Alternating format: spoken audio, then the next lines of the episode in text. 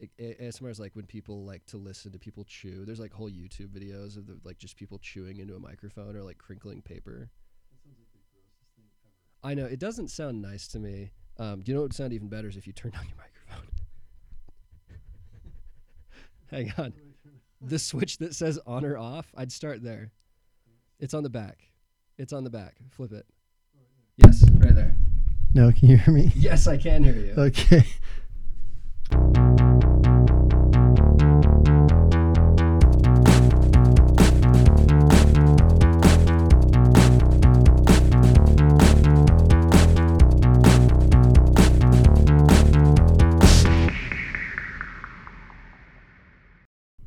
Before we begin, I want to thank the Norden Group for their support of the podcast. As always, the Norden Group encourages you to ask yourself why do portfolios of large institutions and endowments and pensions look so different than portfolios of high net worth individuals or families? The philosophy at the Norden Group is that once you have seven or eight figures worth of investable assets, you should invest your portfolio like an institution. This approach leads to complete transparency. Now, some key questions to ask yourself are what do I really own? How much am I paying in fees? What costs am I paying that aren't disclosed? Would I be better off in a low cost index fund? The Norden Group conducts what's called a portfolio audit, which can uh, reveal these and other important details. To learn more, go to thenordengroup.com. Investment advisor services offered through Town Square Capital LLC, an SEC registered investment advisor. SEC registration does not constitute an endorsement of the firm by the Commission, nor does it indicate that the advisor has attained a particular level of skill or ability. Town Square is not affiliated with any other named entity. So this weekend was just incredible. We had um, an epicish ride in Park City.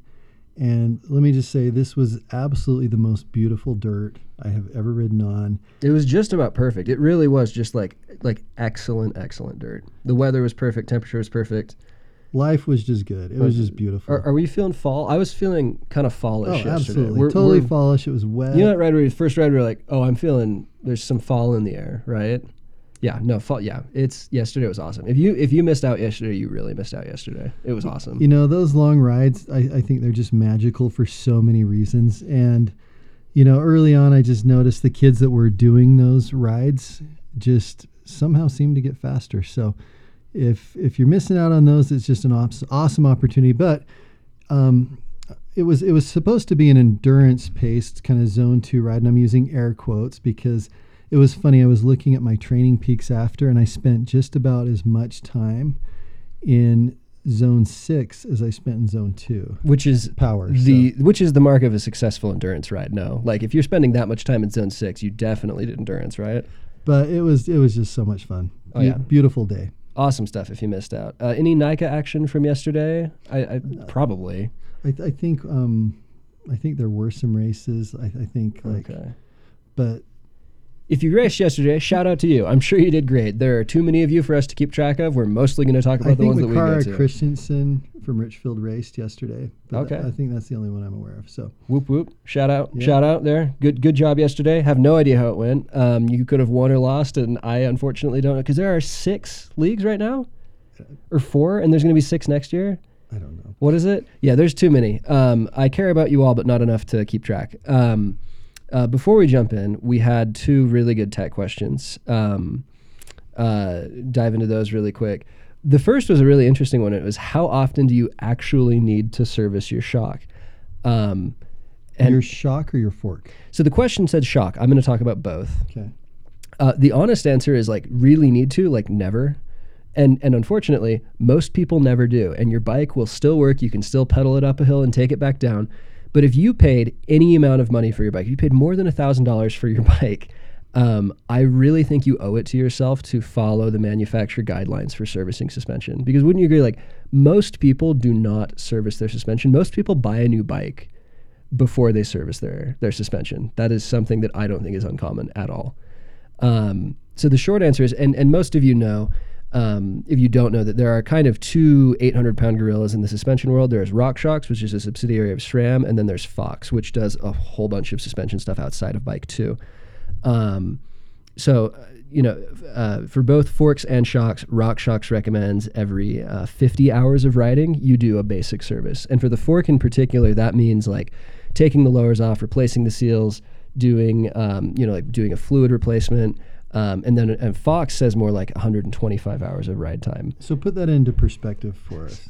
So to put that into perspective, that is not a very long amount of time for RockShox. 50, like we, there are riders on our team who ride 50 hours a month.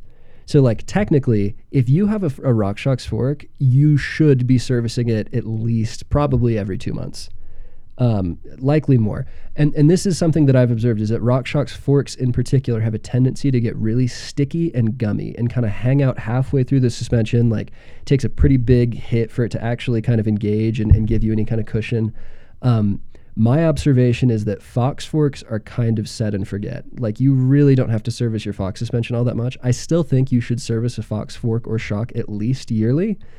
Um, but next time you're in the market for a bike, and this is coming from somebody who like I'm a fan of RockShox. I think their stuff's good. I think it feels really good. It just needs a lot more care. Like if you don't think you're the kind of person who's actually going to follow through and service your suspension all the time, I would probably lean towards a bike that comes with Fox. Is it fair? Oh, I agree because we've owned several bikes that have RockShox and, and several that have had Fox and we tend to kind of almost just ignore the Fox shocks and they just always seem to feel pretty good. But the RockShox, you do have to service them. Thing is, is right after you service them, they feel almost better than new. And it's just such an awesome difference. So, um, really quick for those of you who are curious, I believe Cannondale recommends 100 hours uh, is their service interval. In, in, my experience, I would err definitely on this on the side of doing that more frequently. Lefty forks also have a tendency to kind of get sticky and gummy, um, the kind of basic lower leg service isn't dramatically hard to do. I think if you are a, a moderate to intermediate kind of mechanic, I think you should probably learn how to do it on your own. I don't think you need to take it to a shop for every single service. Like for the big stuff, I still would. Um, but if you have a RockShox fork, you should probably learn how to replace the seals on it. And the seals aren't expensive. What, like 25, 30 bucks? Yeah, and, and it takes like it takes me about an hour to replace the seals and to add the fluid to the lower leg and and I'm an amateur mechanic, but it does it feels really good. Oh yeah, mm-hmm. yeah. No, and, and again, like like, and I'll, I'll, go back to the point of the beginning. You never have to do this. It's never a safety issue.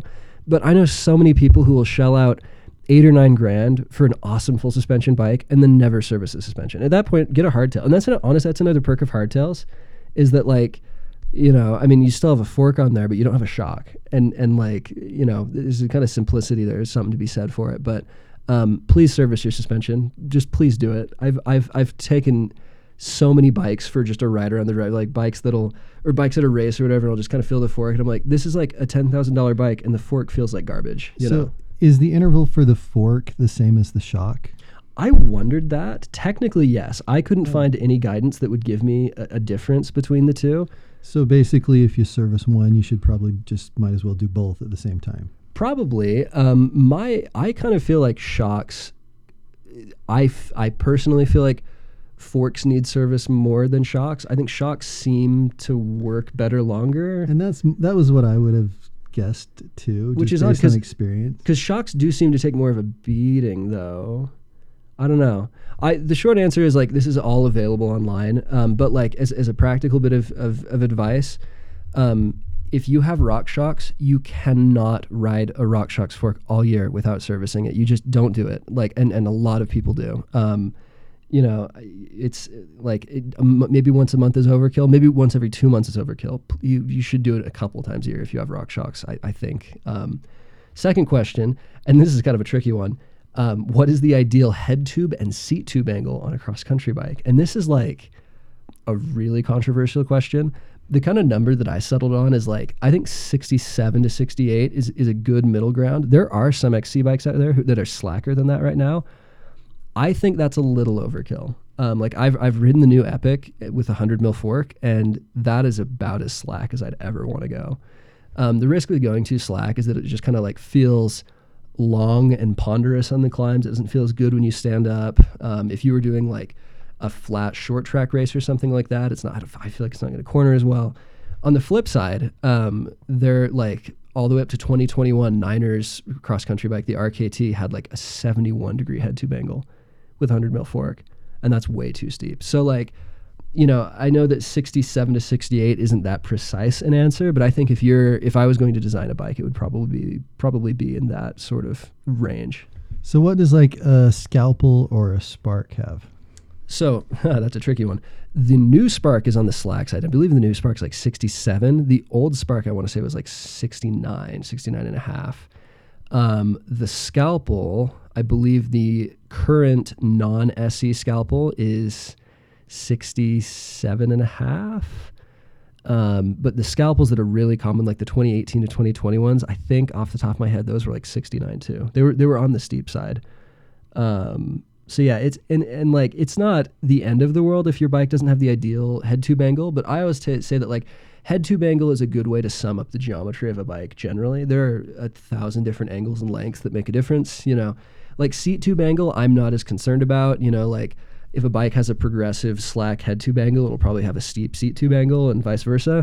Um, you know, my short answer on that is like, I think around 75, 76 degrees. Um, theoretically, steeper seat tube angle means better pedaling position, um, but it can also make the bike feel weird in other ways. Um, so yeah, like I think most of the bikes that you're going to see around these days, like the new bikes, have uh, geometry that I think is fine. You know, we could really nitpick. If you're shopping for an older used bike, like and if you found a really good deal on a Niner RKT, I'd say like it, it's a sweet bike. It's light. It pedals well, but like the 71 degree head tube angle is a major knock against it. So if you're shopping for a used bike and you're you're looking for something maybe from 2015 to 2019, do know there are bikes out there that have what I would consider to be unacceptably steep head tube angles. Different for hardtails. I feel like with a hardtail, I don't mind if it's a little steeper, but yeah, for a full suspension cross country race bike 69 is as steep as I would ever buy today. And ideally, like I said, I'd want to be more like 67, 68. It's funny whenever people ask me what my head tube angle is, I can never remember. Like seven? I don't know. yeah, no, it's yeah, not not a huge deal. If people want me to get more granular about this, we can. We could do a whole episode about it that Dan wouldn't care about at all. But you know, I sit through a lot of boring nutrition lectures, so Are maybe you, you deserve it. Are you still talking? I am still talking. Yeah. Um, uh, yeah. So, um, main topic today isn't boring. I think is actually pretty interesting. Um, I kind of wanted to title this episode like "How to Win Races" because I think that's kind of like the the end goal of, of what we're of, of the topic today is like if you can nail this, this is how professionals like pick a race and decide like, you know, I'm going to win worlds this year. I'm going to win this my home World Cup. You know, this is this is something you should pay attention to. Okay, I've I've actually just been super super excited about this topic, and so we're today we're going to talk about peaking and tapering. Okay, and one of my pet peeves is when people use these terms interchangeably. Okay, uh, so they they they mean two different things, but they pretty much always go together. It's kind of like salt and pepper, peanut butter and jam, or something. You know, they're two totally different things. You hear them thrown around in the same sentence a lot, but they are are different concepts. Yeah, which is why they have different words for them. I think so. Wow, we're breaking real ground here, folks. I promise we have content. We're not. Okay. Just, yeah. So, so so just really quick, just to kind of give definitions to the, the two terms. So peaking is is basically just reaching the maximum amount of fitness that you can given your physiology and given what type of training you've been doing. You're just reaching the you're just trying to reach the maximum amount of fitness that your body can handle. Okay? Or getting as close as you can to that maximum, right? As close as you get in a season, maybe. Okay, yeah, and there's a lot of variables. We'll talk about those, but yeah. So peaking is just trying to get as much fitness as you can and hopefully at a certain time in a certain place. Okay, so that's peaking. Tapering is when you sacrifice a little bit of fitness to gain freshness so you can perform better. Pick that apart. So, like, like when you talk about freshness, I think that's that probably is worth defining. Okay. Well, um, so there, there's there's kind of an old formula. Um, fitness minus fatigue equals form, and freshness is kind of like your form. Um, so when when you're doing like like when you're working out and you're training hard, like say you have a weekend where you have like two really hard group rides and you do some intervals and you've put like a lot of hours in. If you had a race the next day, you probably wouldn't have your best race, right? Yeah. And and like in the real world, like freshness, like like I feel kind of crappy today. Like my legs hurt when I woke up this morning. Um, you know, maybe like feel a little dehydrated and stuff. Is that is that like the actual practical component of freshness? Um, yeah, yeah. Uh, fre- I mean, freshness is basically you're just your your fitness and your fatigue is kind of balanced out a little bit, so so you can perform. Yeah, because because when you're you know when you're working out and, and training, it it makes you tired temporarily, right? You know, and you, you kind of recover from that tiredness relatively quickly while you're waiting for your fitness to catch up and and so so yeah so tapering is basically just shedding some fatigue um, so that you can perform better at a given time This, as always, Dan and I don't share notes before these. This might be a bad segue. Can you be too fresh, or like, can you have shed too much fatigue? Is that something we're going to touch on later? you you actually can it's it's a it's a very it's a pretty delicate balancing act because I mean, an extreme example of that would be just not training at all. I mean, you'd be, in theory, really, really fresh, but you'd have like no fitness whatsoever. So you're going to be a pretty terrible racer that day. I mean, the, the whole essence of what we're trying to do here is maximize, like, at a certain point in time, reach our absolute peak fitness. And at that same time, come rested and fresh enough that we're going to be able to use that fitness appropriately. And if you just have too much freshness, you're not going to have enough fitness to do well. So it really isn't that like the, the too much freshness is the problem. It's that too much freshness means that you've sacrificed fitness. Yes, exactly. Wow. Look at me, look at me, guys. I'm I'm I'm learning right along with you, folks. I like that. Dan and I aren't sharing notes before this. This is new to me, and definitely all this tech stuff I talk about is new to Dan. He has no idea. Uh, we'll finish an episode, and he's like, "Wait, really? Oh, okay." Or I usually don't even listen when he's talking about the tech stuff because yeah, Dan and I mutually tune each other out. That's the only way that we can deal productively together. But yeah, back to your thing. Sorry. Okay, so I'd like to first talk about peaking, and then after that, we'll talk about tapering. And then, and hopefully, we just kind of establish that the, the two just go hand in hand. You, I mean, um, but the thing is, is you can you can peak without tapering, and you can taper without peaking. Okay, so they're not the same word; they don't mean the same thing. So I, I a lot of times hear people say, "Oh, I'm going to peak for this race," and by that they mean they're cutting down their fitness or they're they're cutting down some of their training so that they can be fresh.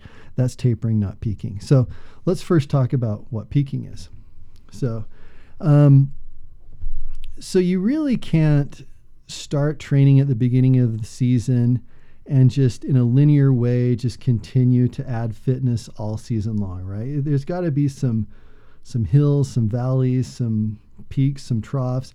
There, there's periods of your season where you you kind of have to like like start over basically. And really and this is a, a, fair a somewhat fairly common number used you can really only build at most about 24 weeks of fitness without having a reset and kind of starting over. Really quick what what happens if you push over that? What happens if you try to do 50 weeks of, of fitness well it depends the amount of intensity you're doing and it depends the amount of um, hours that you're putting in but you know, assuming that someone was putting in a decent amount of intensity and, and spending a decent amount of hours training, um, once you start to push over that period of time without having a, a reset, um, you basically start to either plateau or, in worst case, kind of overtrain. Is kind of what starts to happen after that point. So, our fitness, you know, it, it can kind of be rising, and it reaches a point where, you know, like it depends on a lot of things, like how you're training, but you kind of reach a point where you just can't, where you're just about as fit as you can be given how you've been training and who you are. And, and that's considered a peak. And typically it's kind of a small window of time, you know, usually around two weeks that, that, that you kind of have that level of fitness. And hopefully you can magically time that so it happens on your important race day. Um, you you can really only have two peak events per year. Typically, sometimes people might have three, but two is about the most you would normally expect to peak for. What? Why is that? Is that just because of that balance, like we talked about before, between like you have to be able to do this much training to actually get a peak, or, or is, is what's like stopping me from doing six peak events this season? Because really, between peaks, you know, once you kind of hit your peak, you've got to let your fitness back off a little bit and you even have to actually lose some fitness because you need a lot of recovery after a peak. And so you lose that fitness and you have to build it back, and it just takes time. So I, I am curious, and I don't know if this is like an unfair question, but like, what is fitness? Where you say like you have to let some fitness go, build fitness up. Like, what do we actually mean when we say fitness? Because that's a really, really common word that we bandy about pretty casually. But like, what do you mean when you say the word fitness? Okay, that's a really good question. Why are you surprised? It's a good question. Of course, it's a good question. I'm surprised you're even listening. That's no, no. So Training Peaks really kind of has defined what fitness means, and it isn't really what I think most people think. I think a lot of people confuse form with fitness. And fitness really is just the accumulation of all the work and training you've been doing. So you can be extremely fit, but very slow because the type of work you've been doing has been too much or too intense or something. You've just done a lot of it. And and so fitness really is, you know, like um like in Training Peaks they have a chart. I don't know if you're familiar with the performance management chart and there's a blue line that's called your chronic training load, your CTL. It's a very important line to watch. And, and, and basically, they just, every time you do a workout, you get a training stress score. And those training stress scores are averaged over like a 40 day period. And that becomes your chronic training load. That's the blue line in training peaks. And that blue line basically represents your fitness. And you can be extremely, extremely fit, but if you have a whole lot of fatigue, you could be very slow even though you're fit. And in fact, I'm, I'm, I'm glad you actually asked that because um, your performance manager chart is a really, really good way to know how much fitness you can handle. Um, because you can kind of like look at look at it over previous years and kind of see, you know, this year my blue line got to 100 or whatever and i did i was flying i was awesome. I'm going to kind of keep shooting for that. Or you know my my blue line my ctl got up to 110 and i kind of felt overtrained and was kind of heavy and slow maybe that was a little bit too much. It's it's a really good way to kind of know when you're reaching the, the peak amount of fitness that you can typically handle. So and and this is also a really important reason for kind of planning out your season you know because your peaks have to be a certain amount of time apart or you really can't you don't have time to recover after an a event to to kind of start over at some base fitness and then rebuild for a peak but you know but typically you need so so you need to plan out your season you know usually you need like about 8 to 12 weeks of base and then six to 10 weeks of building race specific, race specific fitness for your important event. And then you need some time after to recover from that important event. And so you can start over to rebuild for another. So you really have to have your season planned out well. So you're not trying to do two A events too close together. What, and I know it's probably personal, but like, what like how close together can these peaks be? What's the kind of you know, let's say I you know Jane Doe, the NICA racer, does an A event on um, May 1st. How long before she can realistically get another high quality peak?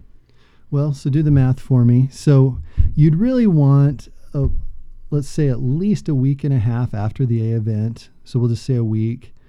And then you'd want to kind of go back to base for a couple weeks. So that's about three weeks. And then six weeks is probably the minimum amount of time to build up another peak. Usually you can get your second peak quicker than you can your first.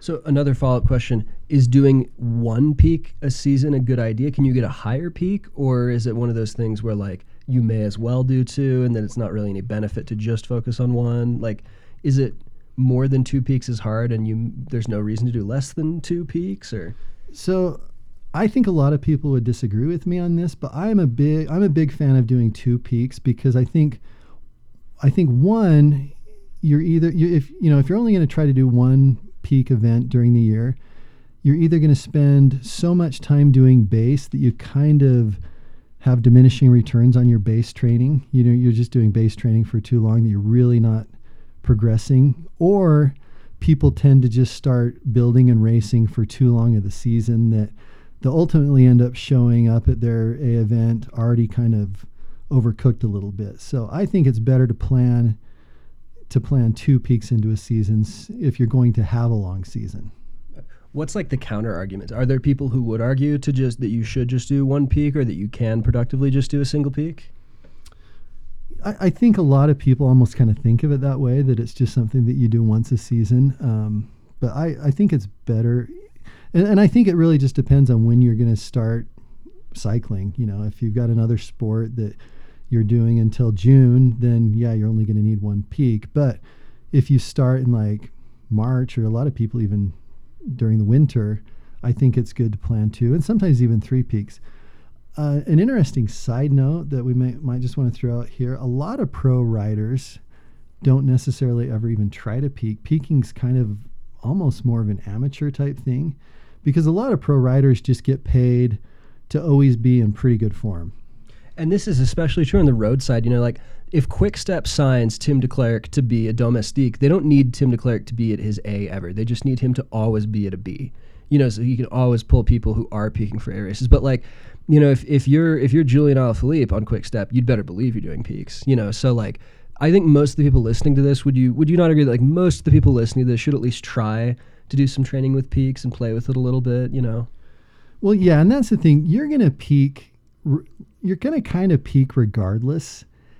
You know, you're going to reach a point where, based on what type of training you're doing, you're not going to get any faster than that. And so you might as well try to time that at like a really important race like nationals or or state championship or region championship or um, you know and you you really try to kind of plan your season around that so hopefully your peak fitness shows up at the right time. And and just out of curiosity, like, what's I guess that's where all questions come from, huh? That was dumb. Um, but like, c- can a peak last two weeks? You know, can I have one Saturday? Like, can I, can I basically get two races in one peak, or is that usually not feasible? Uh, yeah, you really can't. Once you're kind of at your peak, usually you don't spend a lot of time there. Like maybe two weeks is kind of what they typically say. A lot of that has to do with if you're tapering um, which we're kind of talking about next. But like when you're tapering, you're you're not working as much. You're not building fitness. You're kind of resting more, and so you kind of naturally lose fitness as you taper. So, so typically peaking is something that um, it, it's a pretty limited amount of time, and and really when you reach your peak fitness, once you get beyond your peak fitness, you know it's a peak. Once you kind of get the top of the peak, you go down the other side once you're kind of going down the other side, that's basically what overtraining is. And so you naturally would want to not spend very much time there. So another question, I, am uh, training peaks comes up a lot. We've mentioned training peaks uh, because they've they've defined the terms. This is how we track it. Is there an easy way to get quality peaks and and like really intentional training without using training peaks? Yeah, it's called luck. Um, I mean, really, th- I think it's really important to plan out your season so you don't start building too early. So you know when to start focusing on intensity. Make sure you get enough time. You know, you're in, in your base training. Make sure you're dis- distributing your your intensity appropriately. Um, I think it's it's not accidental. Eh, you know, it takes it takes some skill and planning to to really time these things well. I mean, sometimes people get lucky um, and I suppose if your goal is like, I want to be strong during the NICA season, that's probably a vague enough goal that you could pull it off. But like, if you want to target nationals or if you have some other race that, or like, hey, you know, um, Eagle, Eagle Mountain's my home race or whatever, like I want to, I want to win that, you know, like you probably, you probably can't do that without, without, and that doesn't have to be training peaks, I guess, but like you can't really do that without in very intentional data driven sort of approach, right? Well, yeah I mean, you you can if you kind of just rest up for your for certain races and and you know, and, and I mean, some people just have enough fitness that they can do no wrong. You know, there's always those people too. One thing that when you ask that question, it kind of made me think something I should point out is that not all races are created equal. I mean, you've probably heard the term that there's A races, B races, and C races, right? And um, you know, like a C race is probably just like it's a race that you really don't care about, which I don't think really exists for high school age racers. I mean, I show up to races I don't care about at all. I'm just like paying to, to do a bike ride. Um, C races are races you just don't care about at all. You don't. You just train right through them. B races, I would say your I cups and most of your your NICA races, other than state champs, I would treat those as B races. And those races, you just you kind of train through them, but you you maybe take a couple of days easy before the race, so you show up with a little bit of freshness, so you're not totally totally fatigued from your previous training. You rest up a little bit for those, but not a ton. And then your A races, those are the ones that you really try to time your, your peak fitness for, and those are the ones that you'll taper for, which we'll be talking about more in a second. And, and the two kind of common races that we see people around here, the, the youth athletes at least target, are um, point or um, not point to point, um, uh, state champs and nationals, right? Like those are the two most common um, sort of like peak dates. So like what you know, given that you know uh, nationals is usually kind of in the middle of the summer, and then um, state champs is relatively late in the season for mountain biking. Like what for for Jane Doe, the NICA racer? Walk me through very briefly what her year should look like to hit those two peaks. And we actually did a podcast on that. We kind of talked about. Am I already forgetting podcast episodes know, that we've done? We're only ten into it, and Wow. we did uh, a NICA's to nationals. That's okay. Yeah, forget about that then. Yeah, go refer to the NICA to Nationals podcast if you'd like to you know the answer to the question that I just asked, and I'll give it to you.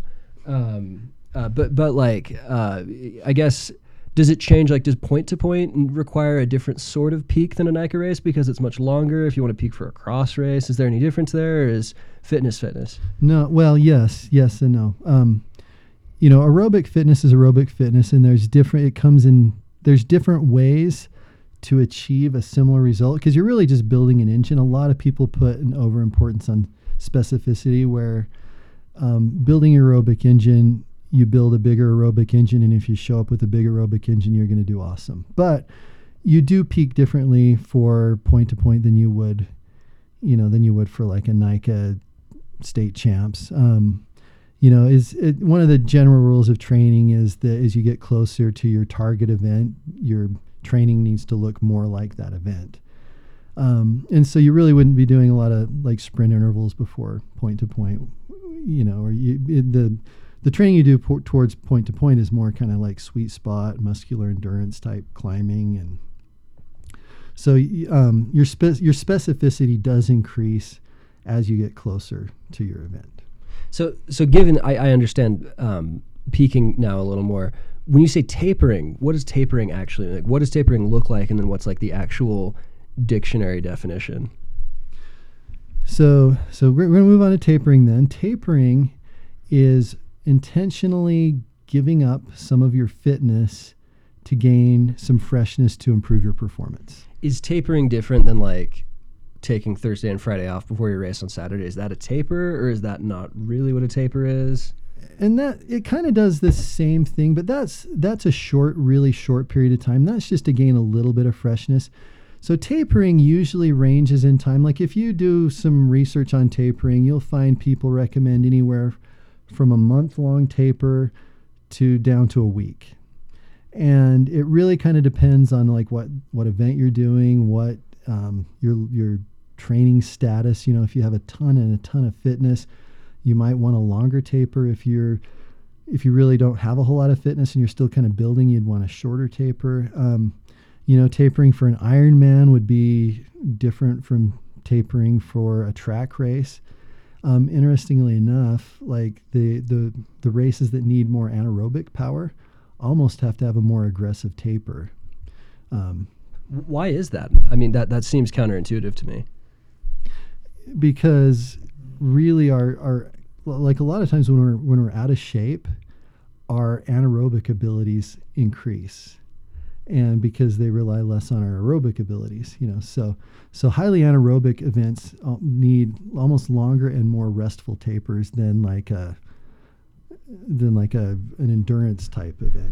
So let's compare But- the two extremes, like Breck Epic versus a cyclocross race. So your taper for the cyclocross race needs to be more. So you can come into the Breck Epic kind of tired or kind of fatigued and be okay, but you really don't want to do that for the cross race. Maybe if you want to have a good punch, yeah, you'd need need to be really really rested for the cross race. But I really kind of wanted to focus more on what because it can get really confusing, and and there's a lot of different theories and information on on on tapering. But really, from what I've seen, a, a, a good taper for a high school racer is at most about a week and a half. About a week to a week and a half is is all that the taper needs to be. So that's the duration of a taper, about a week to a week and a half. So just an important principle to understand about tapering is that we build fatigue a lot faster than we gain fitness. You know, so you, you go out and like do a really, really hard week of training. You do a lot of really hard, hard group rides. You maybe have a midweek race. You have an I Cup that weekend. Um, you developed a lot of fatigue that week. You also probably developed some fitness too, but the fitness just shows up a lot slower. And, and fitness also has to be layered. You have to do it over and over again for, for the adaptations to take place. Whereas the fatigue, just kind of comes and goes quickly. But so this is kind of a clickbaity question, but like, if I'm feeling really good today, what what like training rides am I feeling good from? Is it a week ago? Is it a month ago? Is it two months ago? Like, how long does it? If I have a really good two week block of training, how long until I'm really going to start to feel a difference there, or is that question like stupid? no, it and it really depends on like like workouts that are more high intensity, we get the benefits from those workouts a lot quicker with with less rep- repetition. Um, aerob- more aerobic kind of um, the aerobic type training that we do takes a lot more repetition and takes a lot more time. And I like to always think of it more as like how many layers do you need to add before you see a difference rather than how much time do you need to wait. So, um, but in general, you know, the, the more the more high the intensity is, the quicker we see those adaptations because a lot of those um, a lot of those are more like hormonal and chemical and, and a blood volume is a huge part of it. And so we get that type of fitness really really fast comparatively like in just sometimes in just a couple weeks on the really high intensity stuff. Um, but we plateau on them really fast too. And and if you discontinue that type of work, you lose it really, really quick. So, so yes, um, fitness, but even even like the fastest types of adaptations we we can make are like within a couple weeks. You know, most of them take months to gain, but on the flip side, they'll take months to lose completely. You know, so. Um, but fatigue, you can gain it. Pre- I mean, you can get like if you rode point to point Saturday, you would be super super tired Sunday, right? You know, but maybe in a week, you know, you'd be recovered from it, you know, and you'd feel better. And so, so yeah, fatigue kind of comes and goes quicker than than fitness does. So that's why, um, and and that's the whole point with tapering is you you reduce the amount of training stress that you're doing in exchange for more freshness. Okay, and you know and you take a week off of training, you do, you know, you cut down your, your training for about a week, you are going to lose a little bit of fitness. But that little bit of fitness you're going to lose is inco- inconsequential to the amount of freshness that you gain, which is going to make it so you can have a better performance at your race. So, one thing that's really important to point out too is there's a huge difference between like recovery and tapering. So, like the goal of recovery is to to really really take a break from your training so your body has time to heal your body has time to make adaptations. Um, you you know if you do a rest week right you actually kind of come back feeling kind of icky and slow. No i can i can attest to this. Like i i have taken time off before and expected to come back feeling amazing and you do not come back feeling amazing. You come back feeling like garbage. You know, like I wouldn't do, I wouldn't have a taper be like, oh, I'm going to go on a week long trip to Hawaii where I'm not going to touch the bike and I'm going to get back on Friday and race on Saturday. You will feel bad on Saturday, correct? I mean, usually. Yeah, that's probably the worst thing you could do because when you take time completely off the bike, your blood volume levels start to drop. You lose a lot of the fight or flight chemicals that make you so fast, and you know the, some of the hormone levels change, and you you know, and, and all those things are necessary to recover and to make adaptations, but they will affect your performance in the short term. So tapering is is different because you're not you're not trying to take a week completely off the bike. Really what you're doing is you're trying to shed some fatigue while maintaining as much of that high-end race fitness as you can. And I almost kind of think of it as like, you know, like with your computer, you know, you can like turn it completely off and then when you go to start it up again, it takes forever. Or there's kind of like the sleep mode where you can kind of shut it off and then when you start it up again, it's just like ready to go. But then that's kind of the difference between like like recovery is is about a lot of things. Tapering really is just about chasing freshness, right?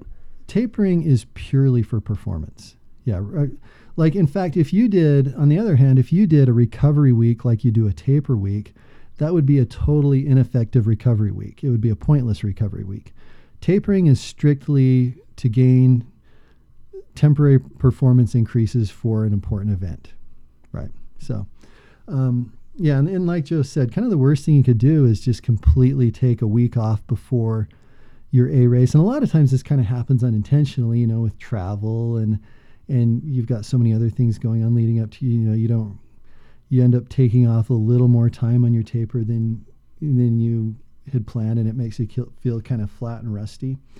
Um, but the goal with tapering is to keep the keep the motor hot while you sh- you shed some of your your fatigue, and you kind of try to strike this perfect balance between you know reaching this point at your the most fitness you can possibly get based on your training, and then you want to shed as much fatigue as you can without cooling the motor down too much and it sounds kind of overwhelming, but really it's it's pretty simple to do, and I think a lot of people try and overcomplicate it. Um, so, how you taper, and if you write anything down, this might be the point where you might want to start writing stuff down.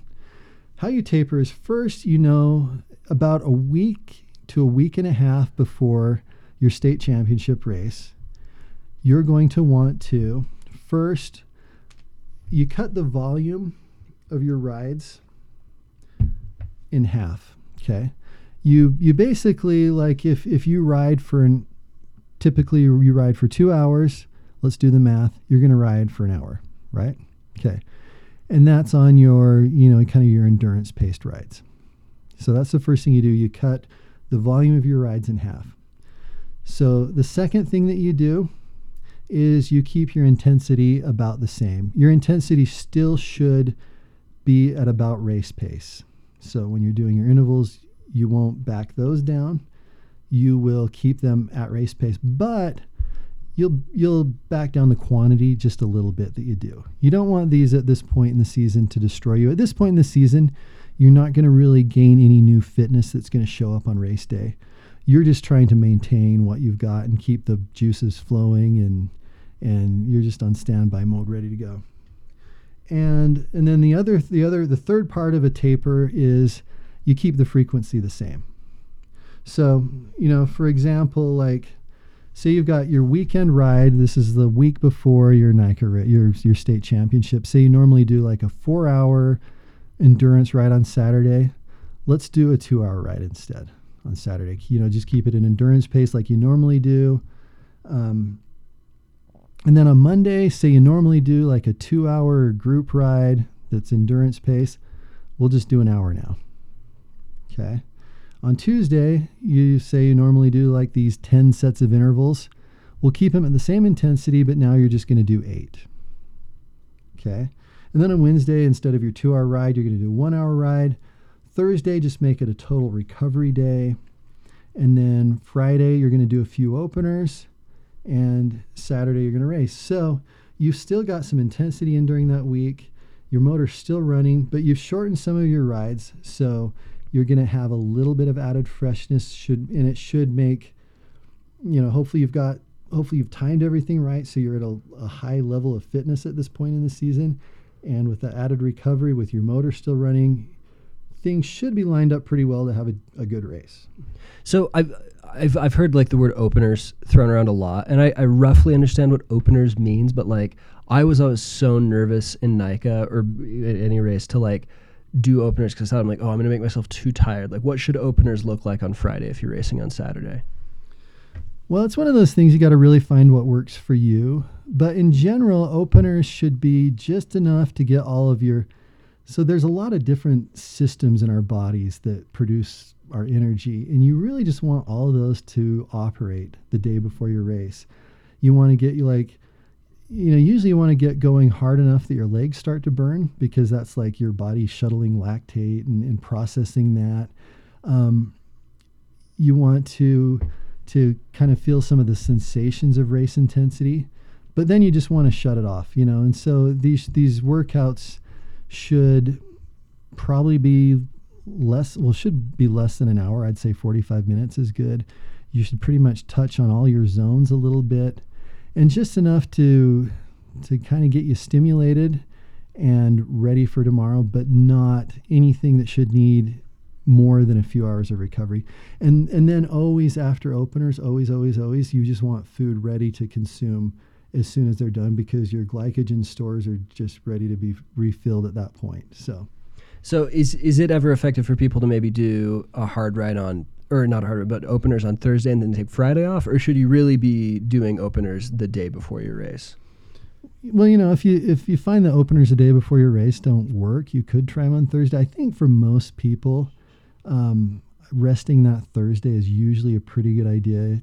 You want the openers pretty close to the actual race. I think for most people, the day before is a good thing. I know one of our riders, like, he always does better if he has like a short track or a a short race before his actual race. So it's really different for for different people. Um, you really just kind of find, you know, like you have a good race, you pay attention to what you did on that good race, and kind of keep going from there. Like hypothetically, when they have like the night crits or something, like if you're Justin Williams and you want to your A race for some reason it's like a night crit, would you do openers in the morning if you're going to start your race at eight or nine p.m.? I'm just trying to understand the theory here. Is it does it need to have like like sleep between openers in the race or?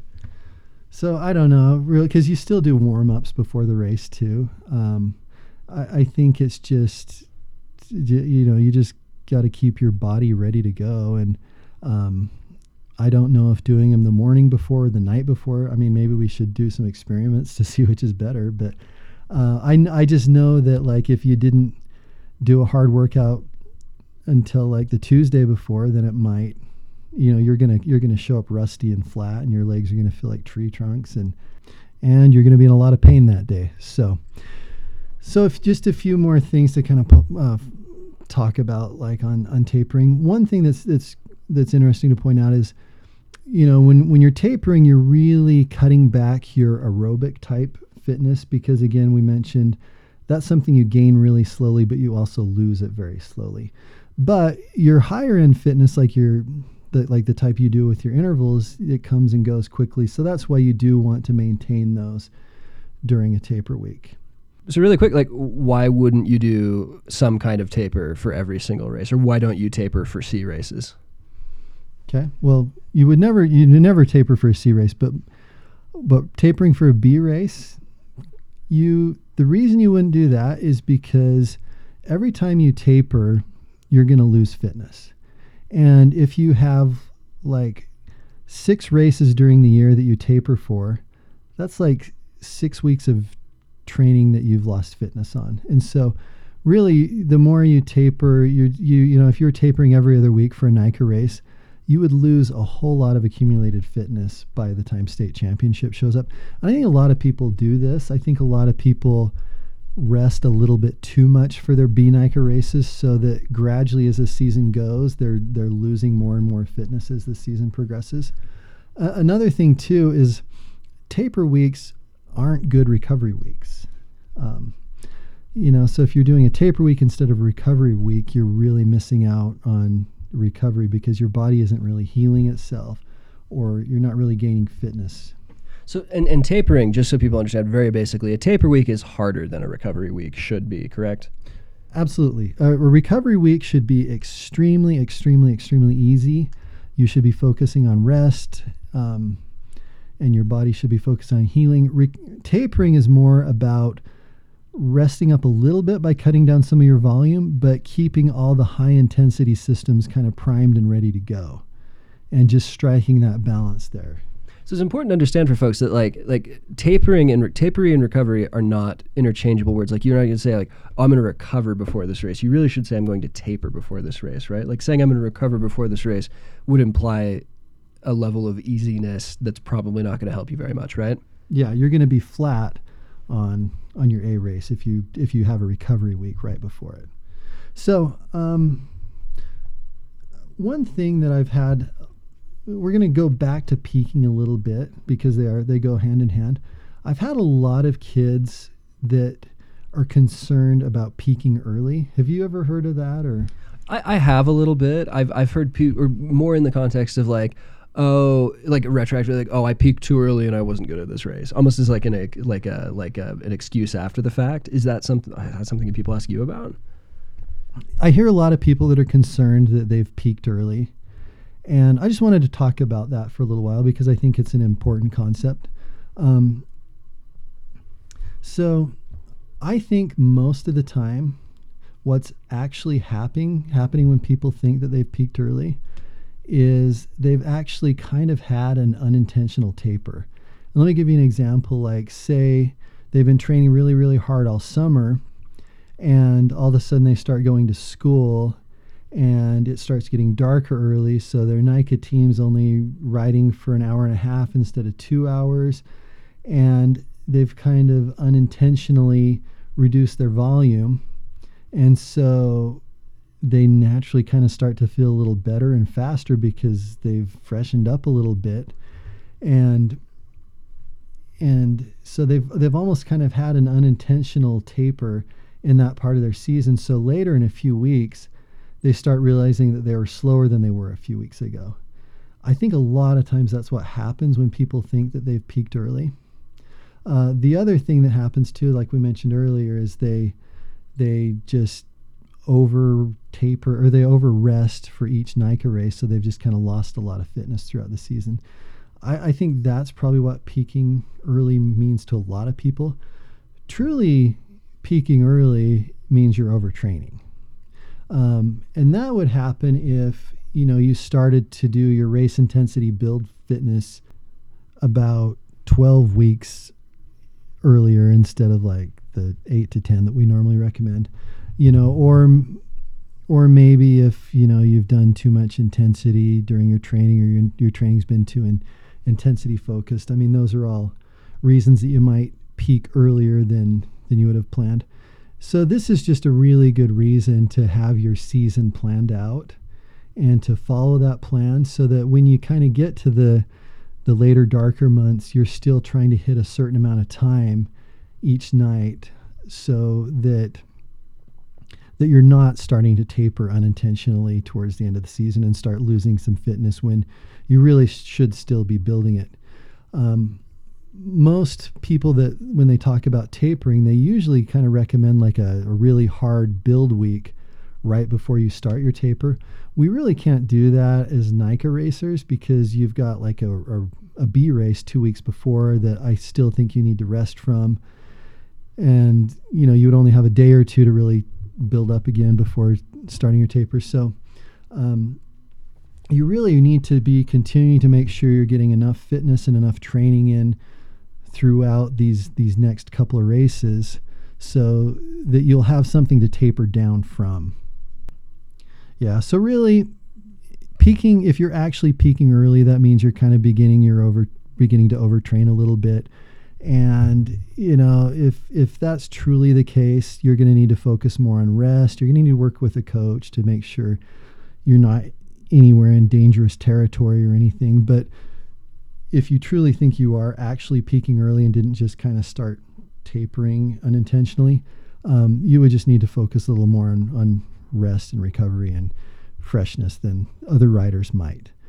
Um, one really cool way to tell if if this might be a concern is by you know we mentioned your performance manager chart earlier if if your blue line, which represents your fitness, is continuing to go up and up and up, yet you're feeling slower than you were a few weeks ago, um, that could be an indication of some overtraining. If you look at your performance manager chart and notice that your your blue line, your CTL line is going down slightly, that could mean that you might have been just unintentionally training less than um, than you probably should have been. So, uh, just something I think is important to point out. One thing too is if you actually are a little bit overtrained, it's interesting because you can actually in this state you can have extremely extremely good days, but you'd also have some extremely bad days. So if you think you might be peaking early, you know, reach out to us and we can kind of help you navigate through that a little bit. So I just wanted to talk really quick, just a few things about your A race, because this is something that you've been working really hard all season long for. It's a big deal to everybody. It, it's funny because a lot of people do always do better on B and C races than they do on their actual A race because there's there's just so much stress and associated with it. Um, a lot of people think they peak the week before because they feel so good the week before, but then they feel like crap at the actual race. And I think a lot of that's just they they were mentally fresher and and feeling better the week before, and you know their their level of fitness probably hasn't changed a whole lot between one week and another. It's it's more psychological, but here's just a few things to kind of maybe point out about your A race. You know that might be good to keep in mind. The first one is is you've got a big rest coming up you can really just leave it all out there at this race. You know, it's a race that you can just just dig deep, give it your all because you've got a big huge rest coming up after this. We're going to make you take 2 weeks off after this race. So just on your A race just leave it all out there. No matter what, when you race, I'm most happy about your race if I can tell you just left it all out there. And that's when you'll be the most happy too. Like no matter how it goes, if you can just know that you gave it everything you've got, you deserve to finish that race happy. And, and bad things happen in racing all the time. But and and like I don't think you need to finish every single bike race you do throwing up in the grass. Finish your A race throwing up in the grass. You know, like I think it's mentally healthy for you to just have a cataclysmically difficult effort every single weekend. But that A race, it's okay. And like don't have in the back of your mind like I've got a race the week after this, can't be too tired, I've got this training next week. Next week your feet will be on the couch and you will be watching Stranger Things.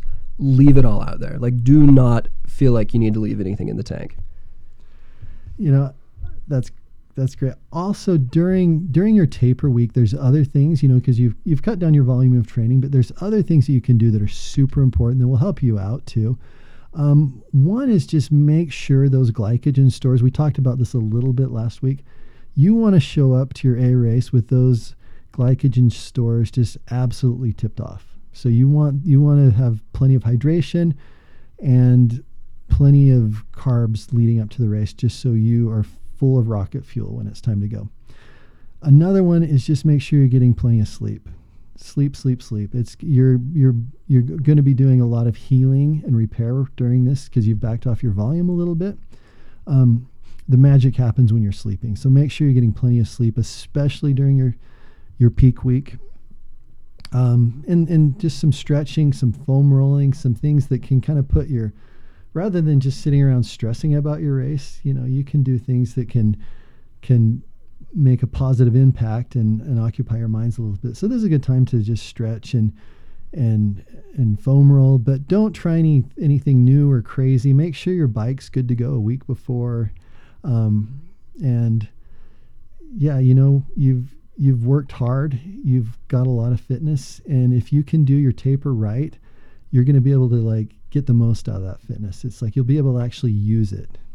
And like as a general note, really quick, something that I used to do all the time, not just for A races, but for any race, is that I would, you know, like um, eat some different food or completely change something before the race because I thought it would serve me better.